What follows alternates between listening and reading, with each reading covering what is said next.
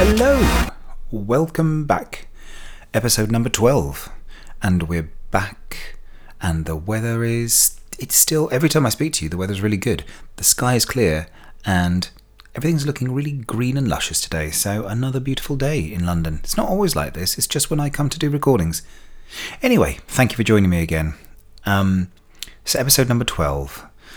This week, I have a very special guest joining me, and his name is Major, and he's from another podcast, so it's the first time I've had another podcaster on. And Major is from a podcast, he's the host of a podcast called Straight Up Gay Podcast, and he's based out of Atlanta, Georgia in the US, and it's a really great and interesting interview, and I have so much time for Major, as he's an ally and a father of a gay son, and this is kind of how he came to well, he didn't go into podcasting just because of having a gay son, but I think it's certainly impassioned him to go further with it. I won't tell you the whole story because he'll tell you all about it, but it's his podcasts are great, and I listen to them. They're really very positive. He's interviewing LGBTQ people from all around the globe, and from different perspectives. And I can only recommend having a listen. I'm going to be on his podcast myself. We both are appearing on each other's. I'm going to be on his one on next weekend, next Sunday, I believe he said, will probably be happening. And I will be putting this one out probably just before then, so you may get a double whammy of us, but I can highly recommend joining both. I'll put links to Major's podcast as well, and yeah, all I can say is jump in and have a listen. And he's a really good bloke, top quality bloke, and we have a wonderful conversation, so look forward to sharing that with you. Just to give you a few updates on things, so yeah, this week was as we discussed last week, was the Purple Rave, the Prince event at the Clapham Grand, and that was wonderful. I had a brilliant time. There was they showed Purple Rain, the film, before the dancing officially started, but towards the end of the film, and a few glasses of sherry down the line, the people in the, because it was in a club. Stroke theatre, converted theatre, and people started moving and dancing as though they were in the film towards the end of the film. And when we got to the song Purple Rain, everybody was really kind of, it was a lighters out moment, said there weren't any lighters, it was that moment anyway, and everybody singing along. It was very it was lots of unification of Prince lovers. It was wonderful, and reminded of not just only the Prince stuff in it, but there's some great tunes from other people in that film. Still one of my favourite films. And, you know, you may critique the acting, but it's not about that. It's just about Prince on a big, purple, thundering... where am I going with this? Thundering bike. It's wonderful. I can only recommend it. If you've never seen it, no, why not? You should. And it's really, you're there for the music and for Prince's performances as a singer and a dancer. Amazing dancer. And I don't know how he survived on those, jumping from those risers onto the heels is incredible. And you have Morris Day, Apollonia. It's just, yeah, it's a great film. Anyway, go and see it. If you haven't, go and hire it. It's probably somewhere. I don't know if it's on Netflix. Anyway, watch it. Find a way. So that was great. The only thing is the negative. Oh, and there was a cover band called Princeless, and I can say if you're ever around and you want to see them, they do. The guitarist is got Prince. Prince is playing down to a T. It's wonderful. So I can recommend them, and the singer's great. He doesn't move in the same way as Prince, but then nobody does. Be asking a lot to be that person, to be able to do the voice and the movement. It would be, well, you'd be Prince. But yeah, that was they were great, and they were accompanied by a group of drag queens dancing with them. It was all very glamorous and princy. So it was a great night, and went on to the wee small hours. And I forgot that, you know, I'm not as young as I used to be. And now I have really... I've had bad knees for a few years now, but my goodness, my knees were aching the day after. I felt really old the day after. When I was there, I forgot I was not 20 anymore, and behaved in a manner that I was 20. And there was lots of tequila and lots of dancing.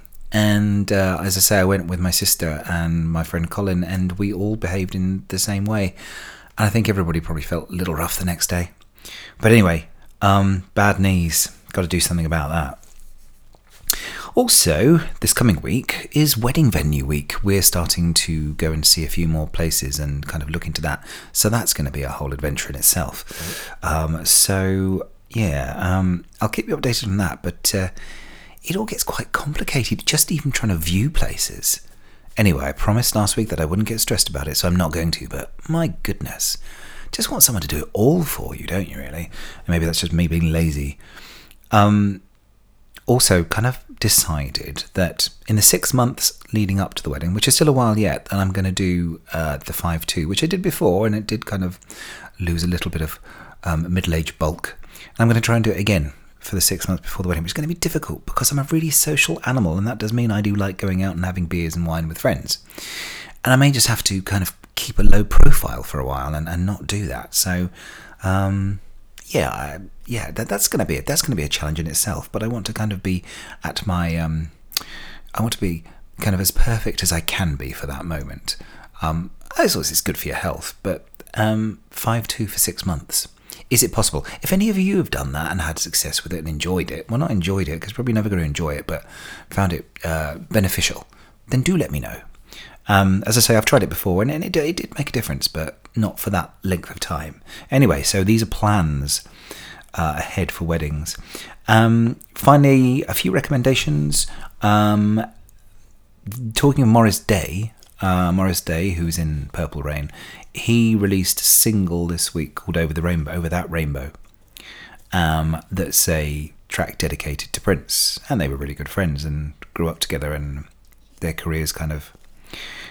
Prince was very instrumental in keeping Morris's band at the time afloat, and kind of wrote a lot of their songs with them. So it's a dedication to Prince, and it's quite emotional. There is a video that goes with it. It's a little bit cheesy, but it's such a lovely song. And if you're a Prince fan, you will definitely appreciate the sentiment. Couple of albums. There's an album called My Name is Earl by a girl. It's not a girl, he's a guy. A guy called Earl St. Clair. And it's kind of R&B soul. It's kind of a raw soul rather than soft, gentle soul. And it's a great album. There's one track in particular. Again, I always like to pick the tracks. And there's one track in particular. If you just want to just download that, it's called Criminal. Earl St. Clair, Criminal. And the album is My Name is Earl. And also, it's another album from an old favourite of mine, Jamiroquai, has come out, called Automaton. And I was a bit unsure, if I'm really honest, at first. But I say after a few listens, it's definitely a grower, and that's now kind of on rotation on my iTunes as I move about the world. So recommendations. And then finally, Girl Boss on Netflix, which is really one, especially if you love San Francisco as much as I do, because it's set there and the backdrops are the city, so it's wonderful. And it's an interesting little story, and it's all over Netflix, and I can only recommend it. And I'm not going to tell you too much because it would really, as soon as I start saying anything about the story, it would be spoiling. So I'm going to move on. Anyway, just a reminder for the change.org Chechnya. Do go and have a look at that and sign the petition if you haven't already. It's just change.org Chechnya. And if you put that in, you'll find. There's links on the previous two podcasts. If you go into iTunes, I've put links there. And on SoundCloud, so go ahead and find them if you need to. But anyway, I really think it's time to meet our very special guest all the way from Atlanta, Georgia, Mr. Major from Straight Up Gay Podcast. Thank you for joining me, Major.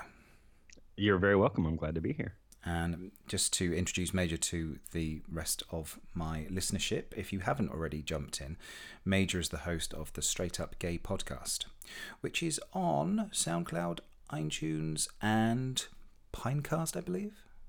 Yeah, actually, so you can actually listen to the entire thing through iTunes or the Google Play Store. I'm in both locations. The audio is actually hosted on Pinecast directly, but it's kind of hard to find it there. So iTunes and Google Play, or even the Stitcher podcast listener app, of course, yeah, would also work. Okay, great.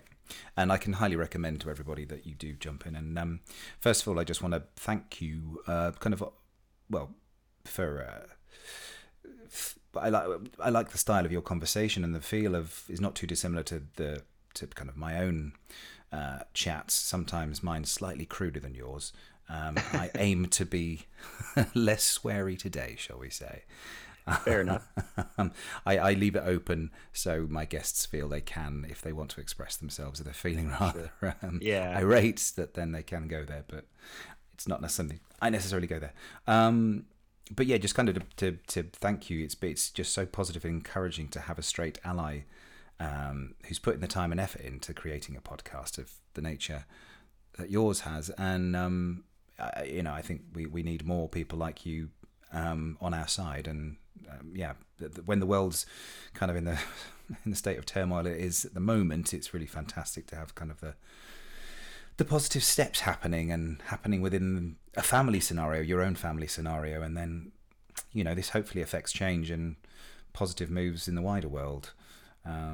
So yeah, I also have to say that I enjoy the fact that you're kind of very thorough with your guests, and that you have the pre-interview briefing form, and the questions are really good. So generally, well done. Thank you, Major. Oh, well, thank you. I tried really hard. So when the idea came to me for the show, it originally wasn't even in the format that I'm doing it now. Excuse me. I don't.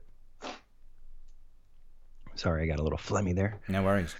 Yeah, but originally when the idea came to me for the show, it was to host the show with a longtime friend of mine who's a gay man. I grew up with him in my hometown in Florida. We went to high school together. Okay. And we're still friends on Facebook. Jeez, I'm really sorry. Hold on. Sorry. Don't worry.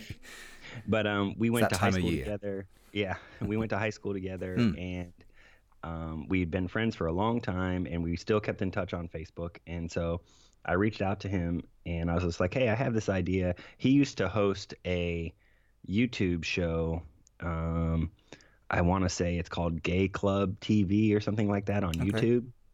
His name's Parker, and I guess he used to just go around to different gay clubs and kind of give like reviews of them. And he would talk to people inside the club and stuff like that. And I didn't watch a lot of the videos, but I did see him do a few of them, and I was like, oh man, he's a really good host. And so when I came up with the idea for the show, I was just like, man, I can't think of anyone else, because I wanted to make sure that I always had an LGBT voice. The last thing I ever want to do is straight-splain, yeah. LGBTQ issues. My main goal is to be a good ally. I want to make sure that whatever I do, it includes a voice from the LGBT community. And I thought no better way to do that than to have a co-host who is a gay man. And absolutely. The original idea was that we would talk about current events, and we would just talk about the things. And that way, with a co-host who's an LGBT person, we could talk about those things from both sides of our perspective, me being a straight person and him being a gay man, that we could, each put in our input, and it would be kind of like an interesting dynamic. Sure. Unfortunately, his life was just too busy at the time.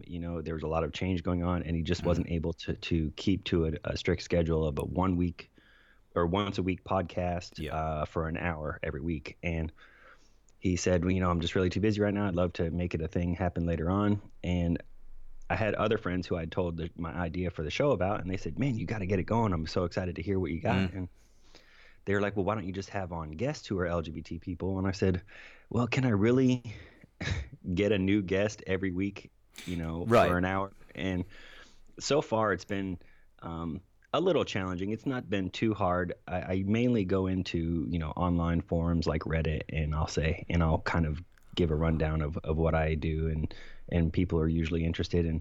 And so far, the Reddit community at like Ask Transgender or Ask LGBT or some of the other LGBT forums on Reddit, I'll go in there and I'll kind of put a little blurb out there about my show and about who I am and about what I do, and if anyone's interested in doing a show. And I get you because this is, yeah. I did wonder, that was one of my questions actually, is how you found your guests essentially, because I did notice there was I did a bit of nosing around and found I did find the subreddit from, I think, one of your previous guests was praising you. Oh, really? Wow. Okay. Cool. Yeah, you need to have a look. Yeah. I can't remember the lady's name, but it was I think it was a lesbian lady from a few episodes back. But yeah, she's praising you, so you go and check that out. Okay. Yeah, definitely. I will. I'll have to look at that.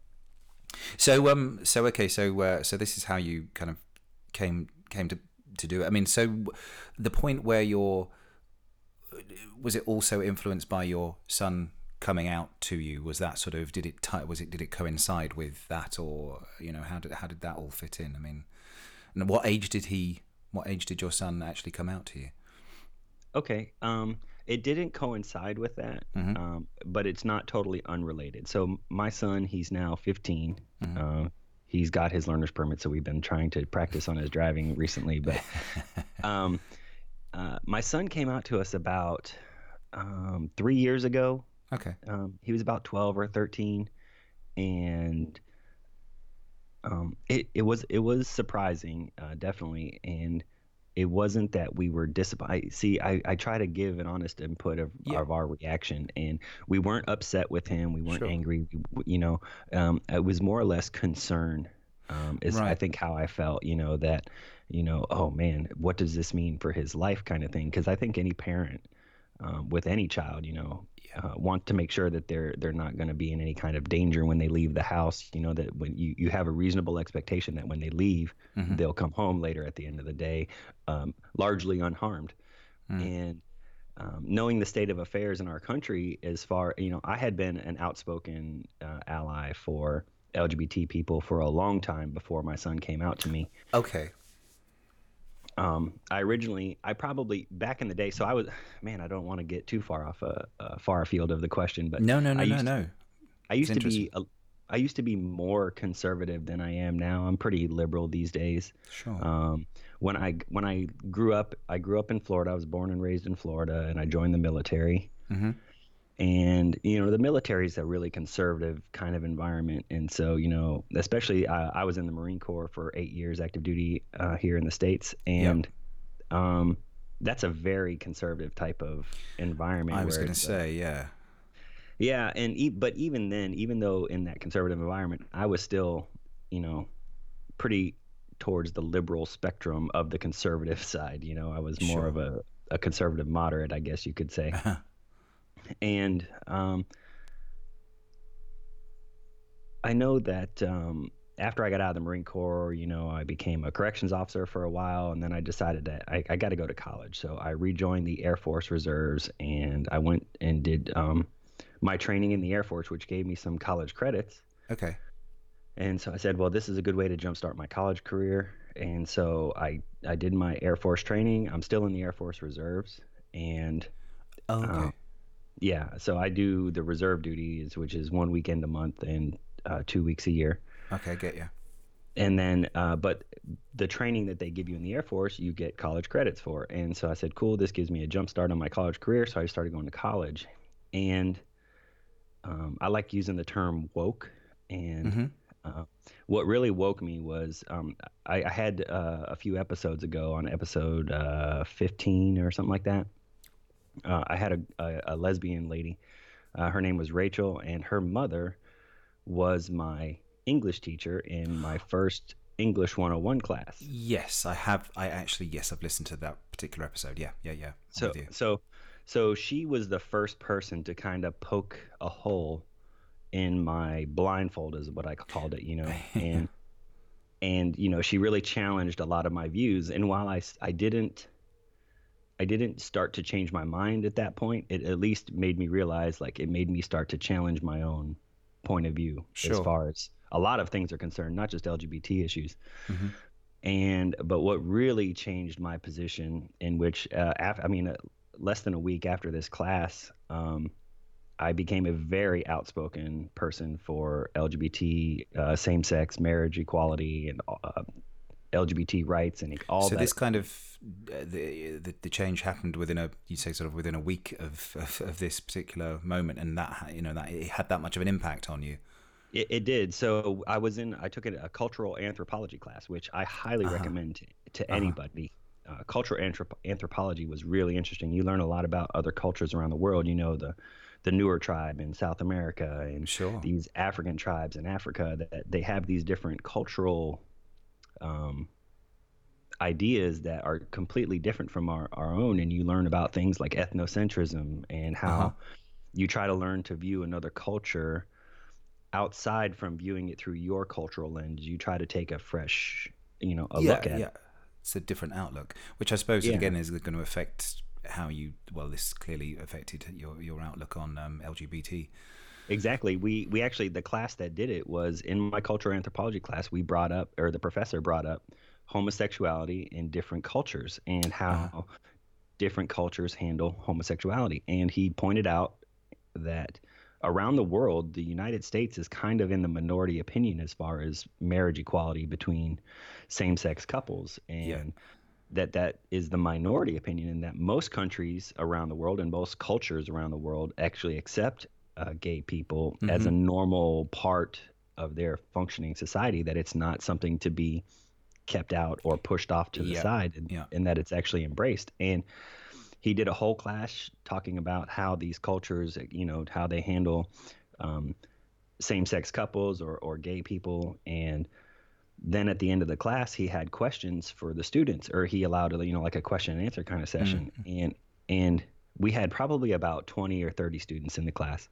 And this was in Illinois. This is when I was going to college in Illinois, which is a pretty conservative state here in the United States. And pretty much every student raised an objection to same-sex couples and marriage equality, and I think I even raised one or two myself. And you got a lot of the usual question, or the usual objections, like it's against nature, or it's not natural, or it's a sin kind of thing, or it's a choice. There was all kinds of these objections. And the professor, he never hesitated answering one of those questions, and he had such good responses to each of them, because he said something. When someone said it was a choice, he was like, well, if it's a choice, the smart thing to do would be to choose to be bisexual, because, and he gave all these really good reasons. And that really ripped the blindfold off of my face, because I think at that time I was on the fence. I was kind of like one of those people who was like, as long as they don't bother me and I don't bother them, I don't care. I don't think it's necessarily right, or moral, I guess would be the better way to put it at that time. And so I was kind of like, live and let live is where I was. And after that class, I'm just like, man, I cannot believe I have been so against this for so long. Right. I really had no good reasons. Every objection that I raised, I'm like, I thought that student, they were like, oh, he's got it now. There's no way he's going to answer that. And boom, he'd answer it and just shoot it down. And I couldn't think of a retort. And so after that class, man, I think I didn't sleep very well for the next couple of weeks, because I was just in my head thinking, man, how do I respond to this? How do I handle this, information? And after a couple of days, I was just like, you know what? This is ridiculous. There's no reason to not support marriage equality. And ever since then, I had become an outspoken supporter of same-sex rights and marriage equality and all of that. And I've tried my best to be a good ally. And that was around 2010, 2011. Okay, I was going to say, what year were you talking about? Yeah. And then a few years later, that is when our son came out to us. And then a few years after that is when I had the idea for the show. Okay, wow, it's quite a journey to get there to this point. It's but I mean, I it's inspiring, and I do hope that that the other families and other parents can perhaps will fall upon your conversations, because as I say, it's interesting from my perspective, or from a gay male perspective, is that to to hear a parent talking, because obviously my parents are a little bit older, and they're one of them's my mother isn't, she has dementia, so she's not really kind of around to talk about it. But my father has become kind of started off quite liberal, and as the years have gone on and age has taken its toll, I think, you know, it's not that he's not liberal anymore, but, you know, he's more stuck in his ways, and things should be just as they are, and so we don't have those conversations. So to actually have talk to a parent who's kind of in the midst of that happening is you know, it's fascinating for me on a personal level, but I think also, hopefully, you know, I think you probably will be affecting and helping other people down the line. So keep up the good work. Well, thank you. It definitely is a challenge. I face challenges that I never thought I would face as a parent, just because my son is gay. Mm. It puts a whole new angle of, you know, as a parent, you try to look out for your child's safety. You try to make sure that they do the right thing, that they're you know, not engaging in, you know, sex too early, or, you know, they're not, you know, making bad choices really. And it puts a new angle on raising a child when your child is a same-sex, you know, attraction type of person, mm-hmm. or a gay person, mm-hmm. because simple things like having a sleepover with their friends. Okay. Sure. It puts a whole new challenge on it, because when I was a kid, you know, we didn't really, it didn't seem as, you know, I don't want to say that there weren't gay people. Of course there were, but it wasn't as really out there, wasn't in the public eye. It wasn't prevalent as it is today. Yeah. And so there's you know, my friend makes friends with other boys, and when he wants them to spend the night, we have to talk, me and my wife have to talk, and we go, okay. He's 15 now, so he's coming into puberty, and he's becoming a sexually active teen, and so, or, you know, maybe not active, but he's, you know, having those sexual urges. And so, you know, just the simple fact of having one of his friends stay the night who's a boy, we have to be like, okay, if we allow this to happen, how do we know that they're not going to have sex? And we thought, you know. Because one of his friends is another gay boy in the neighborhood. Mm-hmm. And so we're like, well, if we let him spend the night, we have to take certain precautions to make sure that they're, you know, because when I was a kid, we would just sleep on the floor next to each other or even in the same bed. But, you know, we'd put our head to toe kind of thing. Top to tail. Yeah. Yeah. And or whatever it was. And now we're just like, OK, so how do we do this to ensure that they're not, you know, doing anything with each other, and you know, because I wouldn't want that anything to happen between them, and then the other kid's parents find out, and they're like, "Hey, what are you letting going on in your house?" kind of thing, you know. And of course, we wouldn't allow that thing, you know. But you know, kids being kids and having sexual urges, you know, they don't necessarily make the most intelligent decisions, and so we've had to kind of tell my son at times where, you know, hey, we would really love to let your friend spend the night. Yeah. However, because you're gay and he's also gay, you know, we're concerned about any sort of sexual activity between you guys, and so we're just not going to allow it to have your friends spend the night. And we had to stress, we're like, it's not because you're gay, it's not because we wanted to make sure that it didn't feel like we were punishing him for being gay. We were just trying to look out for him and the other boys', you know, safety, or, you know, their innocence or whatever. And so it was very hard to explain to him that, you know, it's not because you're gay, but it's kind of because you're gay, you know, kind of thing. Right. I mean, it's I guess it's responsible parenting. You're doing what all decent parents should do. You know, it's the same thing if, you know, it was like you say, when you were a kid yourself and your parents, and you were taking in a teenage girl, and it may have nothing going on. Maybe it was completely innocent, but, you know, it's that's the job, I guess. I mean, and that's how we kind of made the example to my son, is like, if you were straight and you asked for a girl to spend the night who you were friends with, we wouldn't allow that, and her parents probably wouldn't allow that. And so, you know, it's kind of the same thing. And we always try to, when we make a decision about should we allow him to do this or do that, we always try to take a step back and be like, And I always ask my wife, are we doing this simply because he's gay, mm-hmm. or are we doing it because it's the right thing to do, you know? Mm-hmm. And so I always want to make sure that we're at least taking a step to think about, okay, we're not punishing him because, you know, because of his sexual identity or his sexual attractions, but because we wouldn't allow this even if he was straight, kind of thing. Sure. And so we always want to make sure that he knows that it's not any sort of punishment for his sexual attractions. Yeah. I mean, actually, that brings me to another question. I mean, a couple of things are tying in there. Do you have any, again, imagining that somebody, you know, is Googling and finds this conversation down the line, do you have any advice you can give, kind of basic core line right at the beginning? I mean, it sounds like, and this is one of the reasons I really enjoy your podcast, is because I feel like you're always open. You're still learning, and when you're interviewing, you were interviewing the very first podcast. I think it was your first one. I really enjoyed the conversation you had with Allison from Berlin. Yep, Allison from Berlin was my first episode. And that conversation, it felt like you were learning a lot from her, and you were willing to, you know, she was correcting you with the correct pronouns and right, but you're open to you know, to people from the community, from the LGBTQ community, to kind of advise you, but kind of taking that on board now. I feel like when I've listened to a few of the other podcasts, you've kind of, feels like you're finding your stride more, not just as a podcaster, but also as somebody talking to the community and talking with the community. But then if there's anything you could get back from all your conversations and interviews and just from being with your son, is there any advice you could pass on? Yeah, so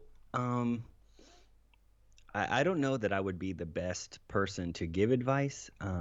My son is the first gay child that I've ever had to raise. And so sure. I'm just trying to do, you know, the best that I can to make the decisions that would keep him safe and keep him growing and maturing as a normal person as best as I can. I know that there are, I'm a big fan of Reddit. And there are subreddits on there that you can go and talk to others, like LGBT parents or something like that. I haven't been, I have gone in there, but I don't post a lot in there. But I think really it's just that as a parent, you have to understand your child, if you have a gay child, is a child like any other. Yeah. Except for one thing, they have sexual attractions for someone of the same sex. And so when it comes to things like that, you have to kind of step back and go, okay, are we doing this because he's gay, or are we doing this simply because it's the right thing to do and that any kind of other parent would do? You do kind of have to step back from your decisions and go, okay, why am I making this decision as far as he's concerned? Sure. The other thing too, this could go either way, okay? I'm one of those people who I am supportive of people who are out and proud. If you want to go walk down the hallways of your school and announce to everyone in the world that you're gay or lesbian, I fully support that if that's your choice. I don't think that anyone should have to hide their sexuality from anyone else. Absolutely. With that being said, I think we probably made... Well, not a good or a bad decision. I think we just made the best decision that we could, and we tried to encourage our son when he first came out to us. He was in middle school. He was like 6th or 7th grade. And we kind of told him, you need to be careful who you disclose your sexuality to. Sure. And he quickly learned that he had come out to a couple of girls in his school, and it quickly became the talk of the entire school. And within the first week, pretty much the whole school knew he was gay. And this was when we were living in Virginia. Uh-huh. And the area that we lived in Virginia wasn't very conservative. I would consider it kind of a liberal area. And so, but despite that, it quickly became the talk of the school. And my son started getting bullied for being gay. Now to my knowledge, he never actually got beat up, you know, but he would be harassed, or, you know, people would be talking about him or start arguments with him, or, you know, saying bad things about him, kind of thing. Which can be as painful as the physical. Definitely, yeah, definitely. I don't want to make it any less significant, but it never got to a physical level, at least to my knowledge. And there was a time where we actually got called into the school because of it, my wife and I. Mm. What is this principal going to say about my son being gay? And we were just trying to think about, okay, what if she says, something, and how are we going to handle this kind of thing? We kind of had to have a game plan going in there. Mm-hmm. And we were pleasantly surprised that the principal was like, hey, we understand your son's gay. He's informed us that he is, and we have taken steps to make sure that these children no longer harass him, and blah, blah, blah. And they were completely supportive of my son and making sure that, hey, this is school. Doesn't matter if you're gay or straight or trans or whatever. You have a right to come here and learn without being harassed, and we're going to make sure that those students no longer harass him. Yeah. And I was taken aback. I totally didn't expect that. I expected some sort of conservative kind of, hey, maybe this isn't the place for your son kind of thing. But But the school was completely supportive, and they took steps to mitigate the harassment and the bullying, and so far he's been flourishing in school. He hasn't had any problems, and we live in Georgia now. We live in the Atlanta area, and the school he's in high school now, and the school that he goes to, they have a Gay Straight Alliance club there, and it's pretty LGBT friendly. Yeah, sounds like it. There's other gay students. As a matter of fact, one of his friends. For his birthday, we let him take a couple of his friends to the movies. Mm-hmm. And one of his friends, I had to go pick up from their house, and quickly identified themselves as gender fluid. And I said, and my response was, okay, well, how would you like me to refer to you then? Would you like me to use male or female pronouns? And this kid kind of went by two different names, and I said, which name do you prefer? Mm-hmm. And they're like, whichever one best suits you. And I was like, well, I'm just trying to do whatever makes you feel most comfortable. Yeah. So just let me know. And when they came to my house, they were just like, oh, man, your dad made me feel so good because he asked me what name and pronouns I wanted to use. And no one's ever asked me that before. And I got a little choked up. I was just like, ugh. Well, yeah. Yeah, like all these feels I don't know how to handle, And just the fact that this child that's a friend of mine or a friend of my son's, they had never had anyone ask them, which pronouns do you prefer or which name do you prefer? I just want you to feel comfortable. It kind of got to me. And so, well, you were providing a bit of refuge, really, some way to be safe. Yeah. So I just tried to be as the best a parent as I can to my son, looking out for what's best in his interest, despite the fact that he is gay. Yeah. And I try to make those decisions based on, informed parenting as best I can. Yeah, yeah. Oh no, thank you for this. It's quite a thing to. Being a parent, it's not something I'm endeavouring to do, and I'm just looking for dogs in my life. So there you go. I like dogs. But no, I don't think it's ever easy. But it's so positive to hear that your son's experience of school is he has this, that the school are behind him. Because a few of my podcasts back, I've talked to a lot of, I've had 4 guests now, and 3 of which have said they've kind of experienced bullying to lesser or more degrees, and sometimes physical, but it's, for me, it's the mental stuff that was tough. See, I haven't really had that, and I was surprised on my podcast. Most of my interviews have been largely positive. No one that has come to me or that I've interviewed has really said, yeah, I had a really rough time in school. Right. They've all been like, yeah, I got a little bit here and there, but for the most part, it was largely positive. And that is completely the opposite of what I expected. And yeah, I expected to have a lot of kind of horror stories. And even when I was preparing to do these interviews, I'm like, okay, what if they tell me something really awful? Sure. And how do I respond to that? Like, oh man, that really sucks. I'm sorry to hear it kind of thing. Like, I don't know how to. And so I'm a little bit thankful that most of the people who have been on my show, they had really positive stories, because those are much easier to react to and talk about than the really horrific ones. And so, but it is definitely the opposite of what I expected. I expected to have plenty of you know, I got beat up in school, or but the principals, hated me and things like that. And for the most part, that hasn't happened. And I thought, man, I'm like, is there really a purpose for this show then? I mean, if all these people are having these really great experiences, do I need to do this show anymore? Yes. I mean, that's to be quite honest with you, I mean, that's part of the thing. And I've so far enjoyed with your podcast is that I do like hearing the positive stories kind of from all around the world. There was, you had one interview with a gentleman from Switzerland, I believe.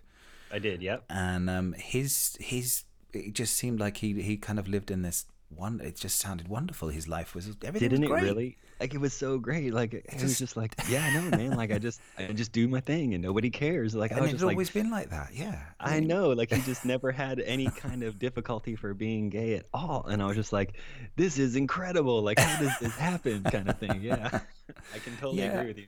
I mean, I can also agree that it is nice to share the positive stories. Mm. And when I was asking myself the question, like, do I need to do this show if everyone's having such a positive experience? And I thought, yeah, I do, because I know not everyone's having a positive experience. And exactly.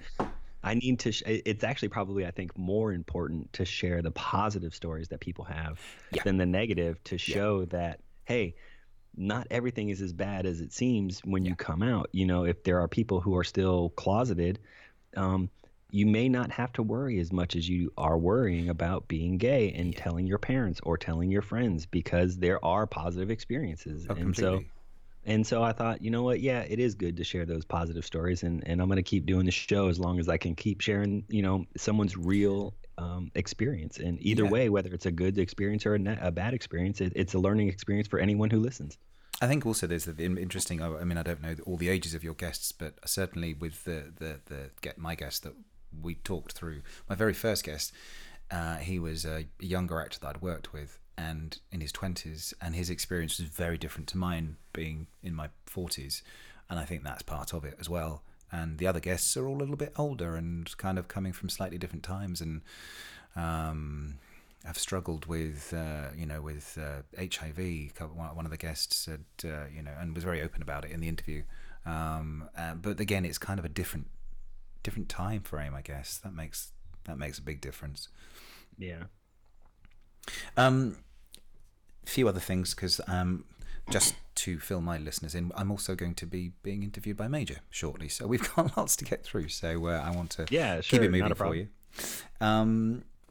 So, as I like using the word ally, and it's been not bandied about, but friends of mine, family, my sister likes to describe herself as an ally now, and it's kind of it didn't seem to be a word used in the LGBTQ forums for a long time, and it's just kind of the last couple of years. But anyway, good word. But ally, what would you say as a father to a LGBT or to a gay son? What are your hopes for the future for the US and kind of the wider world? What would you hope for? I mean, I'm not quite sure, because you're currently in Atlanta. I'm not quite sure what the attitudes are where you are currently. Yeah, so it's a bit of a mixture. It seems there's a very large LGBT community in downtown Atlanta. They have specific areas where a lot of LGBT people seem to congregate, sure. And they'll have restaurants and bars and all kinds of things, and they'll put some of them hang rainbow flags outside, some of them don't, and I think it's really great that there's a large community there here in downtown Atlanta. On the flip side of that, being that it's an urban area and there are a lot of different people from different backgrounds kind of commingling in the Atlanta area, I remember one time we were walking, some people from my work, we were walking to a restaurant, and one of them, who was a friend of mine, was kind of just like, oh, this isn't really a safe place. And I was just like, why that? And they're like, well, a lot of gay people hang out here. And I was just like, and he said something like, you really wouldn't want to bring your kids down here. And I was like, and I questioned him. I was like, well, why is that? And he said, well, a lot of gay people kind of thing. And I was just like, So because there's a lot of gay people here, I shouldn't bring my kids here. Yeah, yeah. Kind of. I mean, is that what you're getting at? And he's just like, and he did one of those things like some people will do. Where you, well, I don't have a problem with it. I just don't want my kids exposed to it, kind of thing. And right.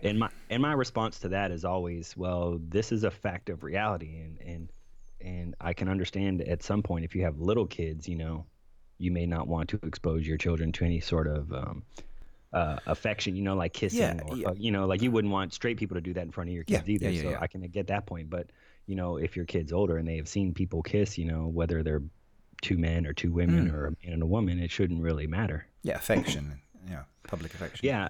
And so we kind of had a conversation, and I tried to stick to, you know, I try to use when I talk to people, I'm not always successful. I'm not the best at this, but I try to use the Socratic method and just ask questions about, well, why do you feel that way? And you know, what are you using for the basis of this, you know, justification of why they should kind of not bring their kids here or whatever the conversation happens to be. I try not to shout them down or tell them they're bad for thinking that. I just try to get them to evaluate what they've said and what were the motivations behind why they said it. No, absolutely. It's interesting. You were talking to, I've really genned up on all your podcasts, but you were talking to a professor. He was talking to you about talking about critical thinking. Right. And how to deal with, you know, with friends or colleagues, with homophobia within that. And that totally interesting that, you know, he was kind of the idea that you don't just attack, you don't jump on it, that you take your time to find out why. Exactly. And where did it come from? Where does that, because usually it's fear, I guess. That story is actually kind of funny how we got there, because when I first got the idea for the show, I happened to see an article that this Georgia State University professor was starting some partnership with an LGBT organization about, doing more research into the LGBT community. He was a PhD in sociology, and I just sent him an email out of the blue saying, hey, I think it's really great that you're working in the South to kind of improve the information that we gather from LGBT people in the South. And I'm going to be doing this show soon. I would love to have you on as a guest. And I totally didn't expect that a PhD professor from Georgia State University would actually be like, yeah, let's do that. You know, and not less than an hour later after I sent that email, I got a reply back. Yeah, I'd love to be on your show kind of thing. And I was like, well, I haven't started it yet, but when I do, I'll definitely email you back, you know? And so that was really cool. I was actually very impressed that I got to speak to a PhD professor of sociology at Georgia State. Yeah, it was really an honor for me to do that. Yeah, no, it was a really interesting interview as well. And that's the other thing is that, and again, to all my listeners, go and listen to Straight Up Gay Podcast, because it's so varying. Your guests have been so varied. And I have been really fortunate. Yeah. Yeah. Worldly. So what? Just a sort of very brief question. You don't have to give me a long-winded answer, but sort of what, as a podcaster now, what's your kind of ongoing? What's your aim on from here on? I hate to use the word. I hate to use the saying "moving forward," because that's bandied about too much nowadays.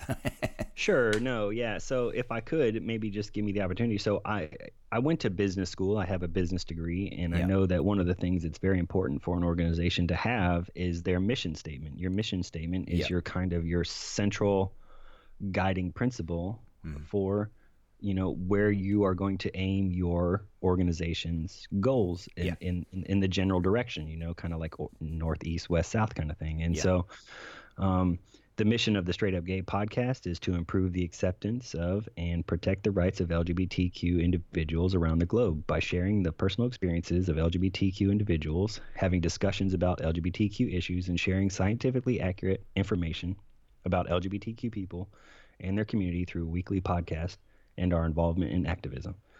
That's what I hope to accomplish. I hope that this is the central guiding principle, is that I kind of bring about the normalization. I want to have a good mixture of audience members of straight, gay, trans people who all listen to the show. I'm not trying to create an echo chamber or anything like that. I just want to bring about, you know, a positive change in any small way that I can through my podcast. Yeah.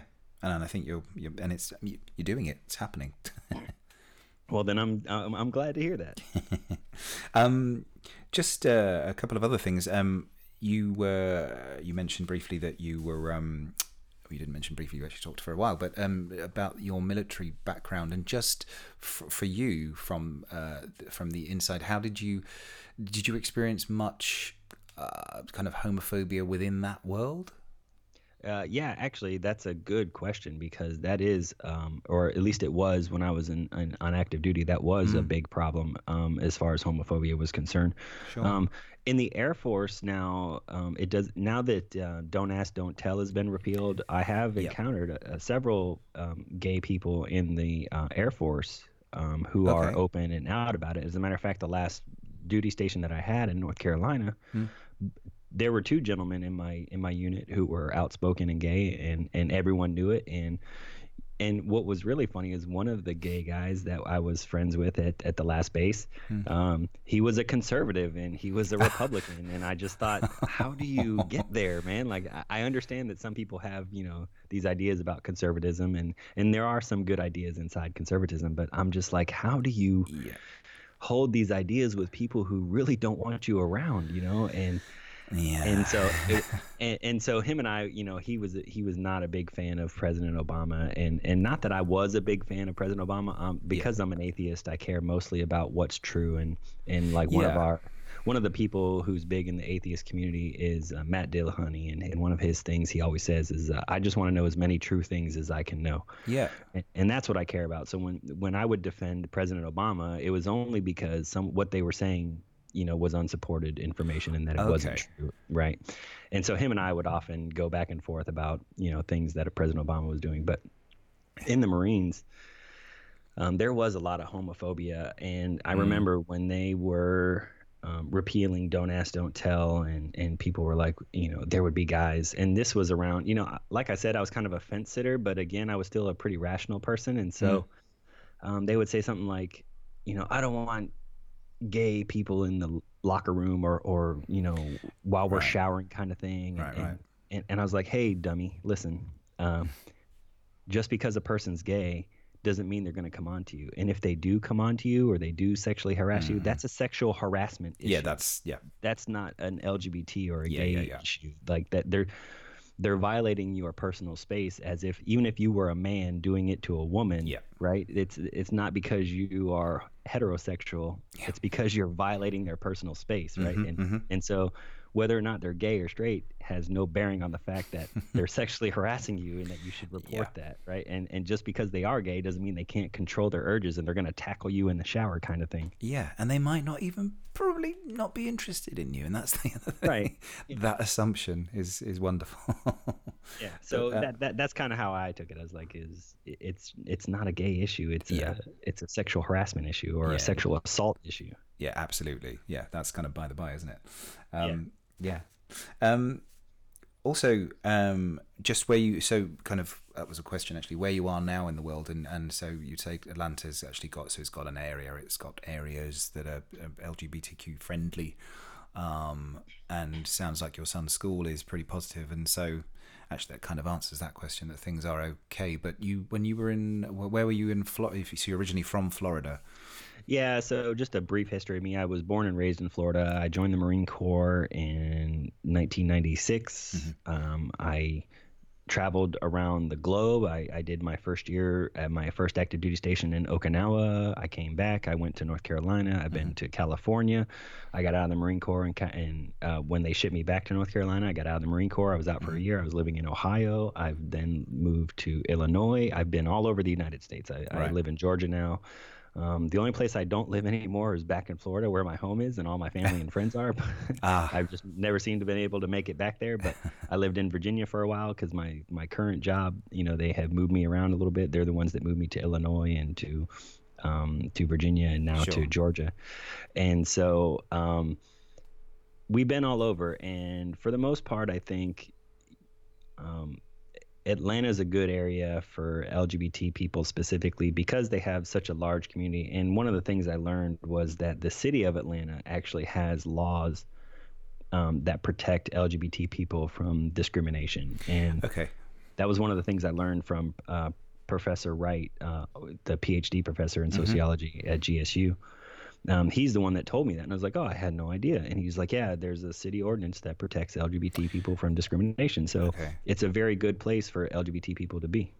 So it's part of, I've, my partner is from the US and we met in the US. And so I know lots of coastal, but kind of anywhere else is still a bit of a mystery to me. So, yeah. This is another question. I'm going to just throw this one at you because I do this to, I do ask this one to all my guests. So as a young man, I'm not saying you're old, but as a younger man, who were your personal role models? And before we've kind of, there's been obviously, well, not obviously, but there have been a lot of mentions of politicians, authors, and pop culture, and because I've been talking to a lot of performers. But did you have anyone kind of just growing up that you aspired to? So that's a really good question that I have never really thought about before. Like, sorry, I just dropped it on you. No, that's a very good question, and I'm happy to answer it. I don't want to sound cheesy, but I think my dad was probably my biggest role model. Yep. He tried very hard, even though my parents were divorced, and he lived 2 hours away when I was in Florida. I lived in a small town called DeBerry, and my dad lived in Tampa, and they were about 2 hours apart. And he would come every month whenever I had a long weekend from school, and he would pick me up and he'd take me to his house for a long weekend, and then he'd bring me back. And he did all the traveling. He did all of the arranging and stuff. And to his credit, he tried very hard to stay involved in my life and I am supremely proud of my father. My dad was a telecommunications guy. Okay. He worked for Lucent for a while. He actually worked for Honeywell, which is a company that does a lot of technological stuff. And they actually were contracted for a while to work at NASA on the space shuttle. And my dad actually got to work there as a contractor for Honeywell at NASA and work on the data storage information for the space shuttle for a while. And he's been a really big influence on my life. And he's always tried to teach me to work hard and be an honest person and do well. And I... You know, but I hope that I've lived up to his expectations. He tells me constantly that he's proud of me and that I'm doing good. And I think that as a role models can go, you know, I didn't have a celebrity role model, although I did, you know, as a kid, me and my brother used to go out in the yard and kick each other's butts as Chuck Norris. We would both be Chuck Norris and try to kick each other in the head. But yeah, I think it would have to be my dad. Okay, that's a good answer. Good answer, and one people should probably answer a little bit more often in that manner because we should all respect our parents and our fathers. I certainly do, but that's another podcast itself. Yeah. I think. So, just kind of another couple of things. First and foremost, I must allow you the moment to kind of give us all your details of social media, website, Twitter, Insta, etc. For your life. All right. So the best place to find anything out about the show or about what I'm doing is my homepage, which is www.straightupgaypodcast.com. It has all of the links to all of my social media where you can reach me. On my email address, my Google+ page, all of that. I'm not super active on Twitter. I get on there from time to time, and when people, you know, tweet at me or if I find something interesting, I'll tweet it out. But I don't spend a lot of time on Twitter, but I do like Twitter. It's at my Twitter handle is @SUG Podcast. I also have a Facebook page, which is It's www.facebook.com/straightupgaypodcast. Okay. And then anything else you want, my email address is major@straightupgaypodcast.com. was going to say, in case people do want to, in case, as I say, parents do fall upon us and say, right, I might have some questions. So yeah, definitely. And if anyone's ever interested on the show, I'm always interested in having a new guest. So if they like what they hear, if they listen to the show and they're interested in being a guest and they want to take a shot at it, let me know and we'll set something up. Absolutely. I may send some of my guests your way as well. So. Yeah, and if I can send any your way, that would be great. We'll definitely get a co-op going on. Let's do that. Let's make it work. Major, thank you so much for joining me, and we shall jump on forwards into your podcast now. But thanks a lot, and yeah, speak to you very soon. Okay, thanks. All right. That was really good, man. I really enjoyed that. Good. I think that was the first time where someone interviewed me, and so I hope I did good.